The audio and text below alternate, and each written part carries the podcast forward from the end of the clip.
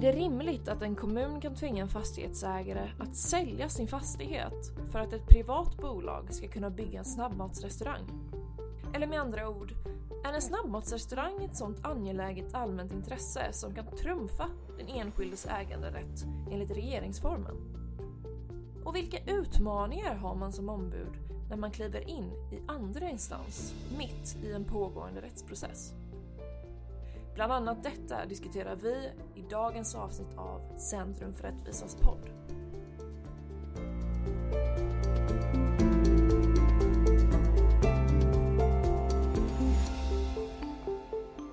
Hej och välkomna till dagens avsnitt av Centrum för rättvisas podd. Mitt namn är Violetta och med mig i studion idag har jag Olivia Muller och Emanuel Klerfelt Johansson, två av medarbetarna på Centrum för rättvisa.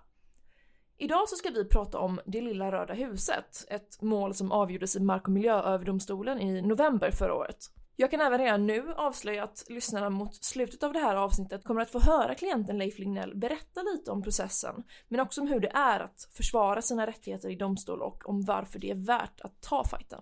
Men innan dess så tycker jag att vi tittar lite närmare på vad det här är för typ av mål. Olivia, vad är det lilla röda huset? Ja, det lilla röda huset, det är ett hus som ligger i ett område som heter Lillänge i Östersunds kommun. Och det ägs då av syskonparet Leif och Anita Lignell.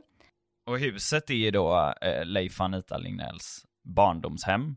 Och eh, sen dess har deras föräldrar bott där långt in på 2010-talet och eh, området runt det här huset har gradvis förvandlats kan man säga. Från landsbygd med små grusvägar och skogar och jordbruksmark runt omkring till att mer bli ett industriområde och till slut i början på 2000-talet då ett köpcentrum eller ett handelsområde. Bakgrunden till just eh, fallet med det här lilla röda huset, det är att Östersunds kommun eh, strax före 2010 började lägga en detaljplan för att man ville utveckla ett handelsområde eller ett köpcentrum i Lillänge. Och den här detaljplanen innebar att hela det här området skulle användas för handel. Medan då familjen Lignell hade en fastighet i det här området då med det här huset på som användes för boende. Och då så diskuterades det här under detaljplaneprocessen och eh, familjen hade kontakt med kommunen flera gånger och de sa att vi kommer vilja bo kvar här men ni säger att det här ska bli ett handelsområde. Och då så gav kommunen familjen lugnande besked och sa att ja, vi vill bygga ett handelsområde här, men ni kommer få bo kvar så länge ni vill. Efter det så gick det ganska många år. Först finns det något som heter genomförandetid när en sån här detaljplan ska genomföras och då byggdes det här köpcentrumet upp då runt om det lilla röda huset och ja, familjen Lignell bodde kvar, hade kvar sitt hus och eh, sen så kom kommunen 2020 och sa ni använder inte den här fastigheten för handel som detaljplanen säger. Så därför så har vi rätt att lösa in den här fastigheten. För vi vill att det här ska bli en del av handelsområdet. Och det är väl egentligen bakgrunden till den här tvisten. Vi uppmärksammade det här målet när det eh, fick prövningstillstånd i Mark och miljööverdomstolen. Och då läste vi också underrättsdomen och vi upptäckte också att det hade skrivits en del i lokalmedia, även TV4 hade gjort inslag om, om eh, huset då. Vad var det som var intressant med det här fallet då? Det vi, det vi såg med det här fallet var ju att det som kommunen ville göra, det var helt enkelt att lösa in fastigheten, alltså ta över fastigheten med tvång, visserligen mot betalning då, men eh, mot ägarna Leif och Anita Lignells vilja. De ville behålla sitt barndomshem och eh, de skulle få eh, ungefär två miljoner kronor för den här inlösandet då. Det, det tyckte inte de, det motsvarade inte vad de tyckte att huset var värt, för de hade huset ett väldigt stort känslomässigt värde. Och de tyckte också att liksom, ja då får vi en miljon var och så ska vi skatta på det och för oss är det mycket mer värt att ha kvar vårt barndomshem. Um, och bara den aspekten är ju liksom principiellt intressant att eh, det, det, är inte jättevanligt att, att eh, det allmänna faktiskt, eller särskilt kommuner, det är ganska ovanligt att kommuner faktiskt med tvång löser in eh, enskildas egendom. Det, det, är inte så ovanligt att staten gör det när man ska bygga järnvägar eller broar eller sådär, men att kommuner gör det är ganska ovanligt. och det som vi identifierade då, det var att man ville lösa in den här fastigheten trots att man i detaljplanehandlingarna för det här området, alltså när man planerade att det skulle bli köpcentrum, så hade man faktiskt skrivit i de här handlingarna direkt riktat till familjen Lignell då, alltså syskonen och deras föräldrar som fortfarande levde då och bodde på fastigheten, att eh, fastighetsägaren får ha den här fastigheten som boende så länge som de önskar. Sen hade man ändå då kommit senare och sagt att vi vill faktiskt lösa in den här eh, fastigheten.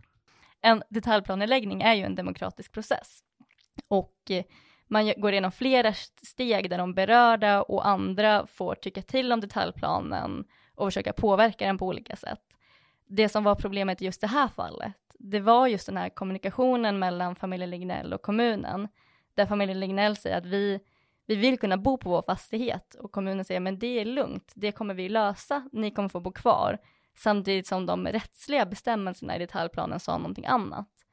Och det här gjorde ju då att eh, familjen Lignell, de litade på vad kommunen sa till dem.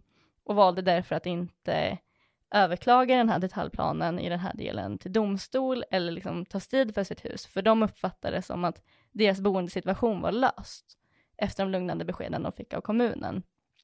Och det blev väl liksom problemen här, att kommunen sa en sak men att de rättsliga reglerna sa någonting annat och kommunen valde sedan att använda detaljplanen till att försöka få bort familjen Lignell. Vad var deras argument? Hur ser de rättsliga förutsättningarna ut för en kommun att kunna tvångsinlösa en sådan fastighet? Ja, kommunen menade ju då så att säga att de ville genomföra detaljplanen och det innebar ju då i praktiken att den här eh, fastigheten då, den var planlagd som handel eller kontor och då så sa kommunen att eh, ni, ni har ju inte genomfört detaljplanen. Eh, ni har ju inte ändrat eh, användningsområdet för den här fastigheten utan den är ju fortfarande en bostad. Och eh, då menade kommunen också att man i princip hade en automatisk rätt till inlösen enligt sjätte kapitlet, femtonde paragrafen i plan och bygglagen. Det är en lite speciell bestämmelse som faktiskt aldrig har prövats tidigare i Sverige och som innebär att när kommunen har haft en kostnad för allmän plats i en detaljplan, det vill säga att när kommunen planerar ett nytt område och till exempel anlägger nya vägar eller anlägger en park eller något i den stilen, så ska liksom värdet av vägarna, de, de ska inte det värdet ska inte gå förlorat. Om kommunen bygger nya gator för att det ska komma nya bostäder eller nya butiker och så kommer det inga nya bostäder eller butiker, då har ju kommunens investering gått förlorad. Så syftet med den bestämmelsen är så att säga att skydda offentliga investeringar eh, när man bygger ut städer kan man väl säga. Och eh, det var också så som kommunen argumenterade och sen så argumenterade kommunen, de hade lite fler argument. Eh, man menade till exempel att trafiksituationen i det här köpcenterområdet eller handelsområdet, att den var rörig och att man därför behövde bygga en slags eh, sammanbindningsväg eller en liten eh, kopplingsväg mellan två parkeringsplatser i det här området och att man då behövde göra det över deras fastighet. Eh, och man menade också på, andra sätt att eh, ja, det var olämpligt att ha en bostad på den här fastigheten och att eh, man helt enkelt behövde den för, eh, för att driva kommersiell verksamhet där. Och det knyter ju liksom an till ganska många fall som Centrum för rättvisa har drivit som rör just situationer där det allmänna vill expropriera eller lösa in, alltså ta enskildas mark med tvång och sen sälja eller utnyttja fastigheten i ett kommersiellt syfte. För det är ju det som skulle bli så att säga förlängningen. När kommunen har löst in den här marken så kanske man bygger en liten väg i ena kanten av den eller sådär. Då blir det ju att man faktiskt säljer den här fastigheten och att eh, det byggs en, det är en, det är en ganska liten fastighet kan man säga också med så att säga kommersiella mått mätt. Så att det kanske blir en liten kiosk eller sådär. Och det är väl det som är så att säga den principiella ingången från våran sida här, att är det rimligt att använda det offentligas tvångsmakt för att eh, helt enkelt gynna affärsintressen framför ja, då, ett barndomshem. Okej, så det var helt enkelt med stöd i 615 PBL som Östersunds kommun ansåg sig ha rätt att tvångsinlösa syskonen Lignells fastighet. Hur förhåller sig den regeln till egendomsskyddet i regeringsformen och i EKMR? Jo, men det är så egentligen med de flesta bestämmelserna i PBL att utöver att själva bestämmelsen ska vara uppfylld så måste man dels eh, beakta en allmän paragraf som säger att man måste göra en avvägning mellan det allmänna och det enskilda intresset i olika situationer och dessutom så har vi ju då egendomsskyddet i regeringsformen och Europakonventionen som sätter ännu högre krav på att man måste, ja, att enskildas egendom ska vara skyddad och att man måste respektera den. Och genom det så brukar man då dels säga att man måste göra en proportionalitetsprövning i alla sådana här fall. Eh, men dessutom någonting som vi var inne på i det här målet när vi grottade oss in mer i det juridiska så ställer det också ett annat krav på rättssäkerhetsgarantier. Och i det här fallet så tyckte vi att det var problematiskt att det inte hade varit förutsägbart för familjen Lignell att den här fastigheten skulle kunna inlösa, eller att Östersunds kommun skulle vilja inlösa den här fastigheten med grund i den här detaljplanen. Det är väl framförallt egentligen i eh, Europakonventionen och Europadomstolens praxis där det här har uttryckts lite tydligare än i svensk rätt. Att vid allmännas ingrepp i enskildas egendom så måste det finnas ett krav på förutsägbarhet.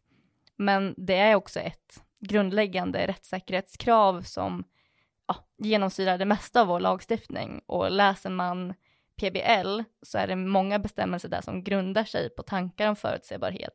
Till exempel just den här detaljplaneprocessen om att man i flera steg ska förklara för enskilda och gå igenom vad detaljplan innebär och att man har chans att yttra sig över den. Och tittar man lite mer allmänt på det så kan man ju titta på bestämmelsen då i andra kapitlet, 15 paragrafen i regeringsformen. Och så säger man då att vars och ens egendom är tryggad genom att ingen kan tvingas att avstå sin egendom till det allmänna. Eller till någon enskild genom expropriation eller något annat sånt förfogande. Så man ska så att säga som utgångspunkt inte eh, behöva försvara sin egendom utan man ska ha den tryggad. Eh, utom då, säger man, när det krävs för att tillgodose angelägna allmänna intressen.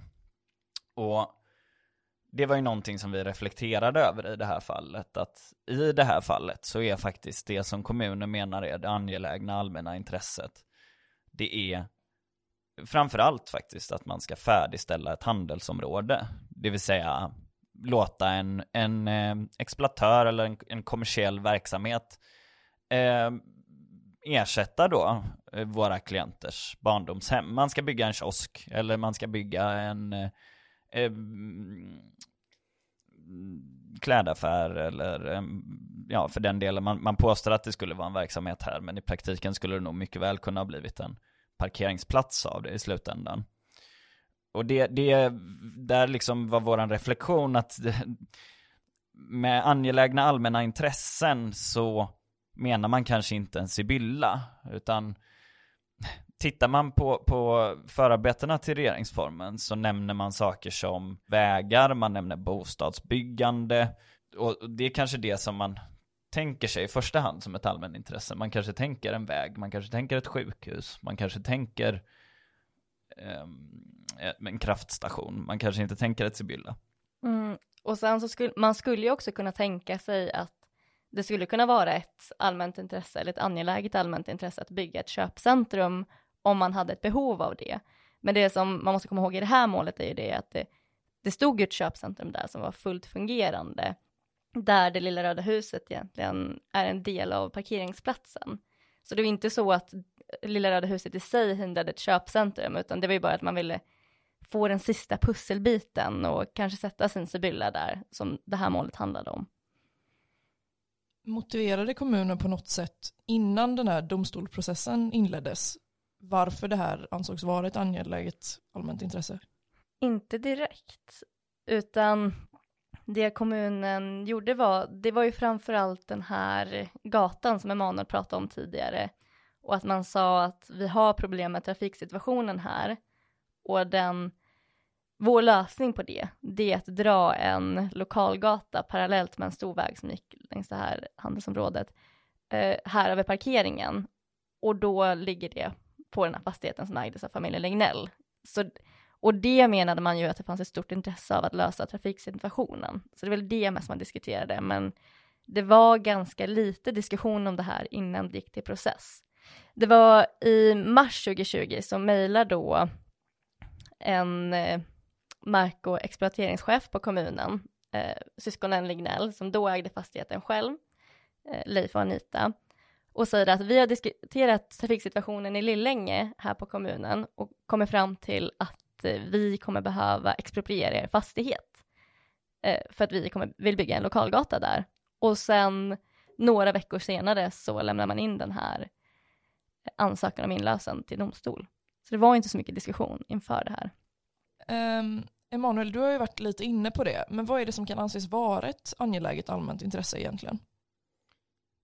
Alltså om man eh, tittar till förarbetena då till regeringsformen så är det ganska tydligt, man nämner några exempel, det kan vara eh, gator och vägar, eh, man nämner också bostadsbyggande och man nämner olika typer av miljöintressen, alltså att man ska bevara miljön på olika sätt. Det som är oklart, eller det som Centrum för rättvisa har identifierat som en intressant fråga, det är i vilken mån som utpräglat kommersiella intressen kan vara angelägna enskilda intressen och var den gränsdragningen egentligen går. För att det är ganska tydligt att det, det är ett angeläget allmänt intresse att ha fungerande vägar och så vidare och ha kanske sjukvård och elverk och den typen av eh, helt nödvändig infrastruktur som krävs för att samhället ska fungera.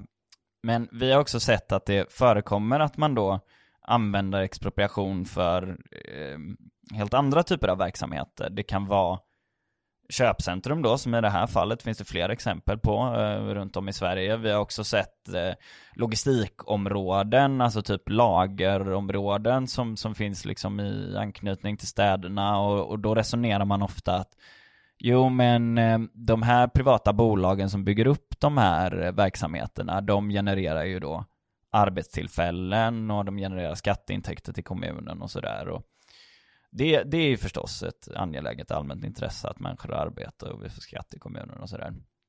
Men det måste finnas en balans mellan å ena sidan absolut, det allmänna ska kunna ta enskildas egendom i anspråk när det behövs. Men frågan är så att säga, när behövs det? Och vi menar att en Sibylla till i ett färdigt handelsområde, det är kanske inte tillräckligt, utan det behöver, det behöver liksom finnas ett större mått av nödvändighet i det man vill göra.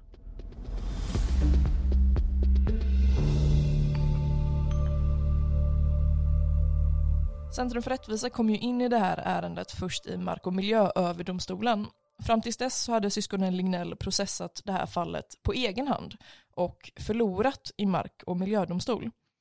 Hur var det att kliva in så sent i processen? Jo men det blir lite speciellt för ofta är vi ombud redan från start i ett mål och då är det vi som sätter berättelsen och argumentationen från början och det vi vill lyfta fram i domstolen.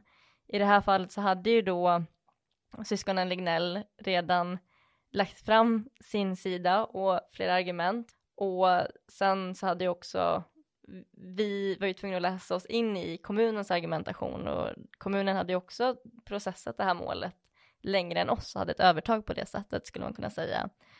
Eh, sen så är det ju också så att ofta så bevisning är någonting man ska lägga fram i första instans i domstolarna. Och i det här fallet så klev vi in då i Mark och miljööverdomstolen, så då var det också lite processuella frågor om vi kunde få föra in ny bevisning i målet som vi kände behövde lyftas fram. Jag skulle säga att de största begränsningarna för oss var väl egentligen att Eh, det i underinstansen då redan hade hållits ett förhör med Leif Lignell som Anita Lignell höll i, vilket gjorde att vi inte fick hålla ett helt nytt förhör med Leif och fråga om allting som hade hänt, utan vi fick endast hålla ett tilläggsförhör om sånt han inte hade pratat om tidigare. Och sen så hölls det en syn vid Mark och miljödomstolen som då redan hade dokumenterats och skrivits om och vi hade ju ingen möjlighet att påverka den synen. Så det var ju två saker som låste upp oss lite i den här processen. Sen kan man väl också säga att ehm, just att det här målet eh, var, det handlade om ett tvångsingrepp i deras egendomsskydd. Det gjorde också att processens ram var lite friare än eh, vad som hade varit om det här var ett kommersiellt, ett rent kommersiellt tvistemål. Så att vi fick faktiskt lov att föra in viss ny bevisning. Vi fick ställa tilläggsfrågor till eh, Leif, vår klient. Och, så att på det sättet hade vi en möjlighet att forma om processen lite grann och, och just rikta om dem till de frågor som vi tyckte aktualiseras tydligast och, och var så att säga våra, våra klienters bästa kort eh, inför prövningen i överinstansen då. Hur eh, kom den rättsliga argumentationen att se ut när ni kom in i processen jämfört med hur den såg ut i första instans? Man kan egentligen dela upp vår argumentation i, i, två delar på sätt och vis. Det ena är liksom den mer övergripande fri och rättighetsjuridiken, alltså argument kring hur eh, äganderätten fungerar och eh, ja, vad som, hur, som, hur eh, det allmänna liksom ska agera när man vill ha dem, eh, ta enskildas mark i anspråk då mot ersättning. Och sen så kan man också säga att vi hade en argumentation som snarare tog sikte på detaljplaneprocessen och som mer hade att göra med, eh, har kommunen gjort rätt eller fel när man så att säga kommit fram till beslutet om att lösa in den här fastigheten. Och när det gällde detaljplanen i sig så hade syskonen redan liksom lyft fram flera skäl till att eh, det här beslutet var liksom felaktigt eller förvirrande eller oklart eller skapade oklarheter för dem. Och då, man kan väl egentligen säga att vi bara strömlinjeformade dem och, och inriktade dem på saker som vi liksom hade hittat i det här enorma materialet som fanns i det här egentligen då 15 år gamla detaljplaneprocessen.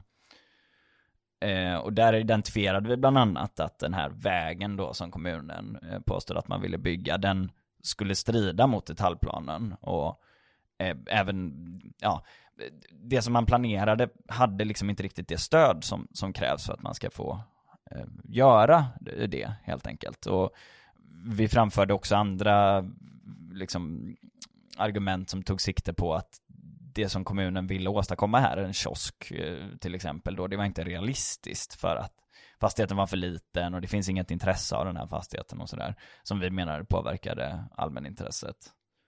Nej men det jag kan tillägga där är ju det att vi också la väldigt mycket fokus på att berätta berätta syskonens historia på ett väldigt tydligt sätt och att gå igenom för domstolen all den här kommunikationen som hade skett med kommunen under detaljplaneläggningen och visa på att i det här meddelandet sa kommunen så här och här gav kommunen lugnande besked igen och igen och igen.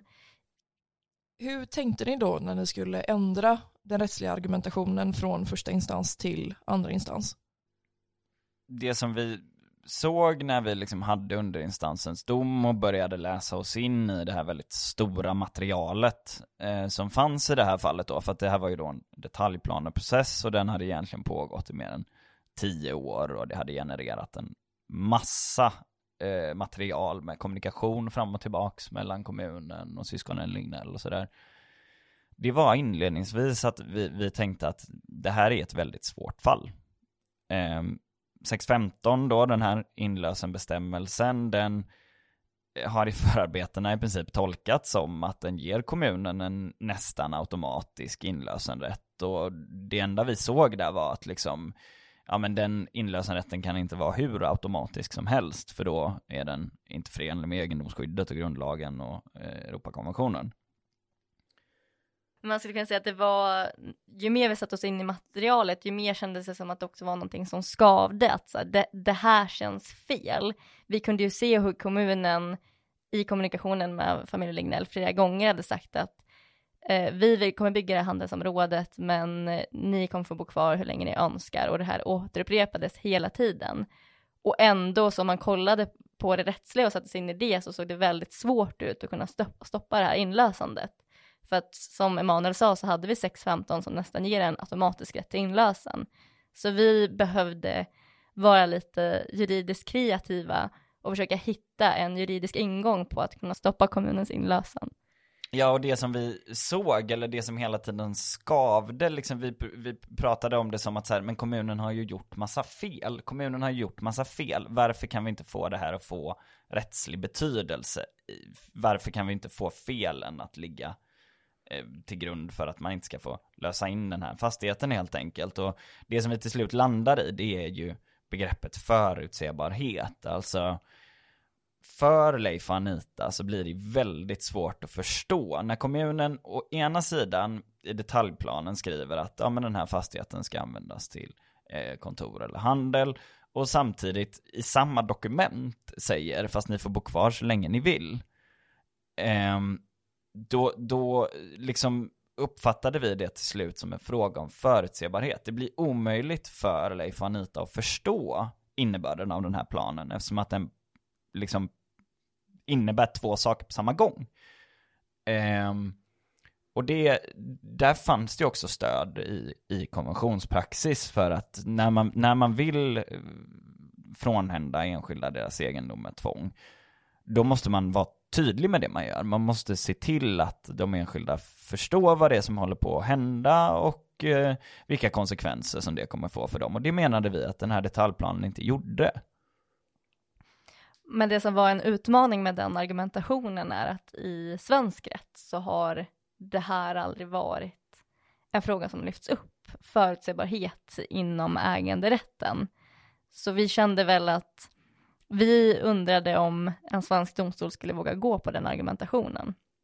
Och här kan man väl säga också att det var ju inte så att vi bara förde så att säga den här konstitutionella eh, argumentationen heller, utan vi, vi tar ju oss an våra fall på så att säga konstitutionella grunder, alltså att de aktualiserar intressanta principfrågor eller sådär, men vi använder ju oss av all typ av juridisk argumentation för att eh, vinna målen. Och i det här fallet så såg vi också att vi kunde faktiskt knyta frågan om förutsebarhet till hur den här detaljplanen var eh, utformad, där vi liksom identifierade att eh, det finns inte bara liksom principiella problem med den här eh, detaljplanen, utan det finns också praktiska problem. Alltså detaljplanen är undermåligt utformad och det som kommunen vill göra eller påstår att man vill göra med den här fastigheten, det är inte förenligt med detaljplanen.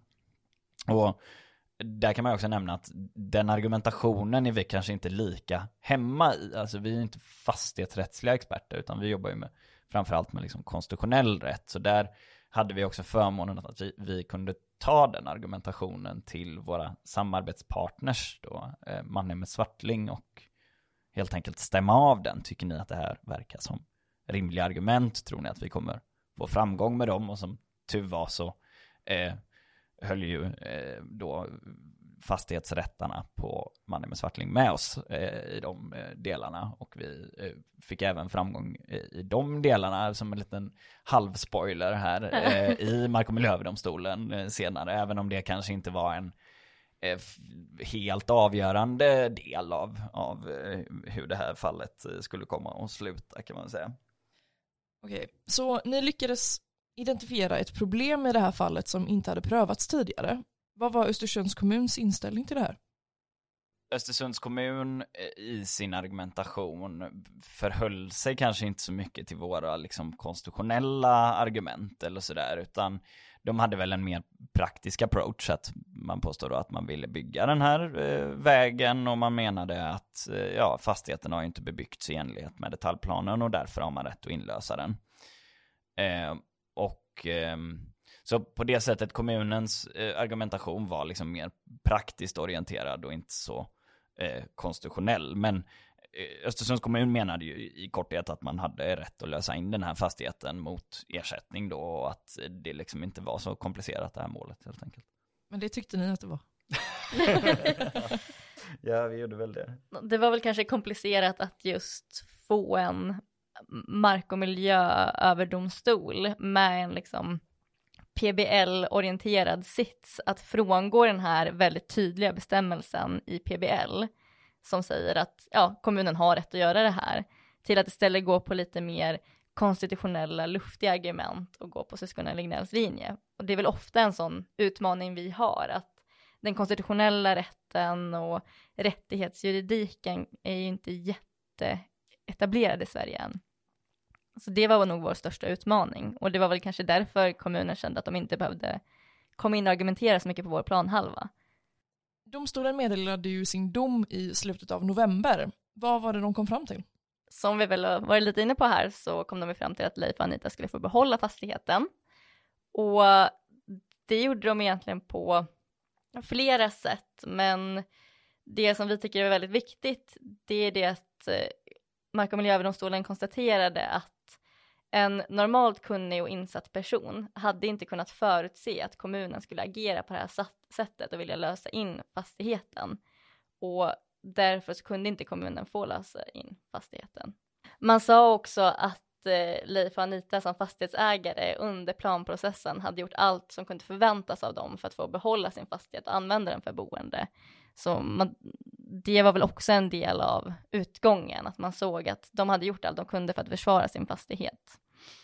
Ni pratade ju förut om att det här var en liten annorlunda typ av argumentation ni förde. Hur tog domstolen emot den argumentationen? Man kan ju egentligen säga att domstolen tyckte att vi hade stöd för vårat resonemang, framförallt då kring förutsebarhet, eh, där vi då refererade till olika mål från Europadomstolen och, och eh, tyckte att vi hade liksom eh, fog och stöd för det argumentet i Europadomstolens praxis. Man sa att eh, förutsebarhet, det är liksom en byggsten i egendomsskyddet som är eh, viktig. Och just när det gäller eh, inlösen då, att man tar enskildas mark med tvång, så tycker man att det, det är en väldigt liksom skarp eller väldigt ingripande åtgärd och då måste man ställa den typen av krav. Alltså man, man måste som enskild förstå vad det är som händer och man måste kunna motsätta sig om man vill det eller sådär eller komma till tals. Så Mark och miljööverdomstolen eh, liksom godtog våran argumenta, vår principiella argumentation och det som kanske var, jag ska inte säga förvånande, men det som vi väl liksom gladde oss lite extra över, det var ju det att domstolen tog verkligen till sig vårt sätt att beskriva den här processen för Leif och Anita, alltså att de under lång tid hade invänt mot de här planerna, att de inte längre skulle få bo där och sådär, och, och tog, tog fasta på eh, deras situation kan man säga, vilket ju gladde oss. Och Leif och Anita som fick ändå en upprättelse genom det här, att äntligen var det någon som lyssnade på dem och förstod deras perspektiv och vad som hade hänt dem. Vad tycker ni om domen då? Utöver då att ni faktiskt vann. Det som vi tycker är väldigt bra med den här domen är ju att man tydliggör att inom egendomsskyddet så finns det ett krav på förutsägbarhet. Och det är det vi känner att vi principiellt har uppnått med den här domen. Från början så var vi mer inne på, som Emanuel har diskuterat om, just kommersiella intressen mot enskilda intressen och det var kanske därför vi tog oss an det här målet. Men det blev inte riktigt där vår rättsliga argumentation hamnade, men vi känner oss ändå glada över att vi har kunnat få ett annat principiellt viktigt avgörande om rätt, rättssäkerhet och förutsägbarhet. Det fanns ju en möjlighet att överklaga den här domen till Högsta domstolen, men det valde Östersunds kommun att inte göra. Så den här processen är över. Mark och miljööverdomstolens dom står fast, vilket alltså betyder att syskonen Lignell har vunnit den här processen. Du var lite inne på det Olivia, men vad kan det här fallet få för betydelse för andra fastighetsägare som befinner sig i en liknande situation som syskonen Lignell? Framför allt så hoppas vi väl att domen ska få den betydelsen att kommunerna inser att de måste agera på ett mycket mer förutsägbart sätt i en detaljplaneläggning, att man måste vara tydliga mot då sakägare, folk som äger fastigheter i ett område som detaljplanen läggs, vad en detaljplan kan innebära. Så förhoppningsvis att den får en handlingsdirigerande effekt mot kommunerna. Men om, och om det skulle vara några enskilda som hamnar i Leif och Anitas situation så finns det nu ett avgörande från Mark och miljööverdomstolen som säger att kommunerna måste agera förutsägbart i sådana situationer. Man kan ju se det här som en del av liksom en större trend kan man nästan säga när det gäller plan och bygglagstiftning och den här typen av regleringar. Och att det är ganska mycket av de reglerna som eh, kom, som är ganska gamla, och som kommer från innan Sverige eh, inkorporerade Europakonventionen och innan Sverige gick med i EU och vi började få den här rättighets, rättsutvecklingen då kan man säga. Och och eh, det kan man väl, man kan se den här domen lite grann som en del av den utvecklingen. Att så här, man kan inte bara läsa en paragraf i PBL och så konstaterar man att ja, den är tillämplig och då får man göra lite hur man vill. Utan man måste alltid så att säga som rättstillämpare komma ihåg att det finns oskrivna normer eh, som, som kommer ur grundlagen och som kommer ur Europakonventionen och som alltid eh, kommer med vissa krav. Till exempel då blir ju då förutsebarheten ett sånt krav som gör att kvaliteten på det man gör måste, det, det, måste finnas en viss kvalitet på det man gör och det måste vara tydligt vem som drabbas av vad och hur och så.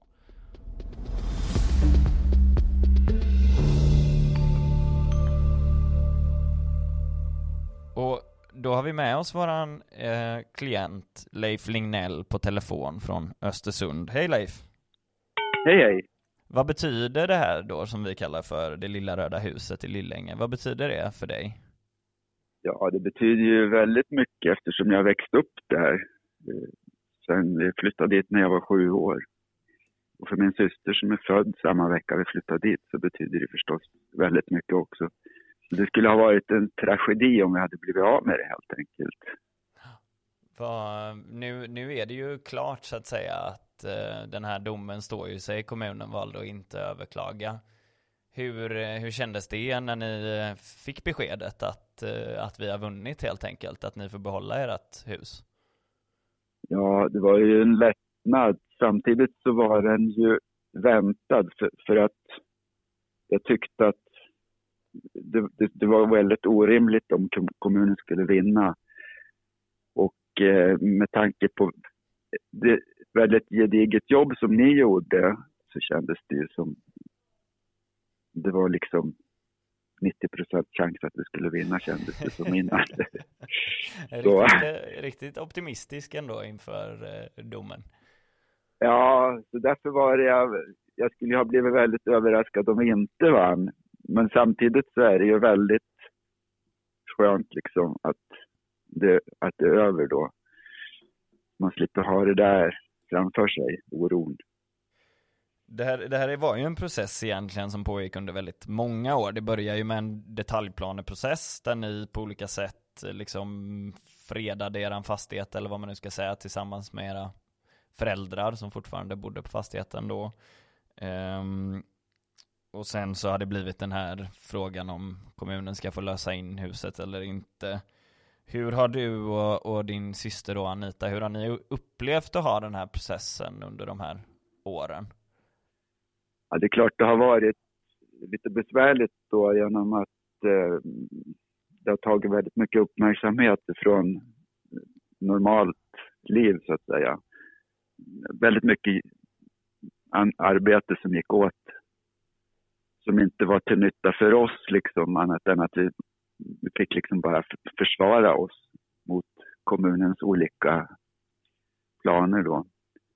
Och vad var det, det som ändå motiverade er att, att fortsätta och att faktiskt ta det här fallet till domstol? Ni drev ju eh, fallet på egen hand mer eller mindre i, i, i första instans. Hur kommer det sig att, att du och din syster tyckte att det var värt det, att det var något som ni ville göra? det var ju eh, samtidigt som pandemin kom då, i mars 2020 då.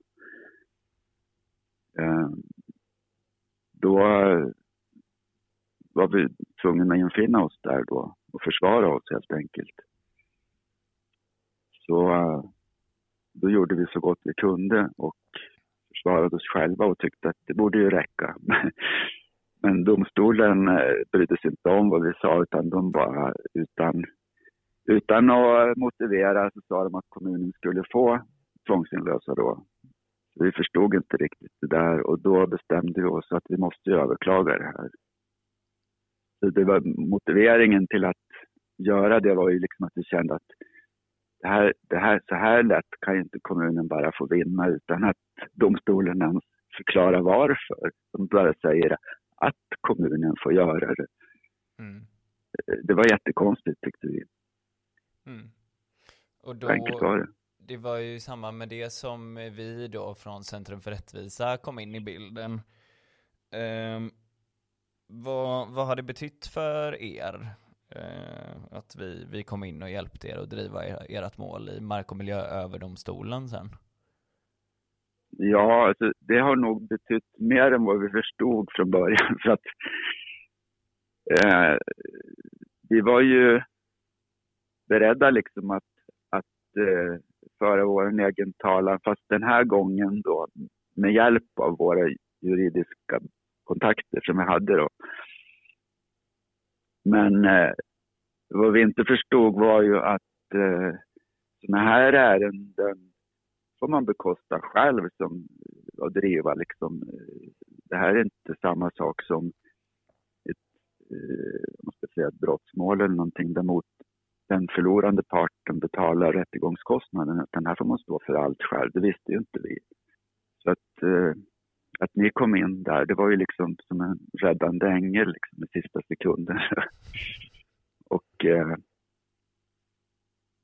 ja, när vi förstod vad ni gjorde och vad, vad ni var för organisation, för det visste vi inte innan. Vi kollade ju det liksom då. Ja, men det här verkar ju jättebra. Vi är väldigt tacksamma mot eh, dig och Anita också som gav oss det här förtroendet att, eh, att driva ditt fall. Ja, jo men det, det är nog ganska ömsesidigt tror jag. Och eh, ja, så mitt budskap till svenska folket är väl att stå på er, håll på era rättigheter. Lägg er inte platt inför myndigheters övertramp. Det tycker jag låter alldeles utmärkt. Ja, Eh, okej. med det så tackar vi eh, Leif Lignell för att du ville vara med i våran podcast. Eh, och så säger vi eh, tack och adjö. Du har lyssnat på Centrum för rättvisas podd. Musik Adam Nordén, klipp Violetta Bukera.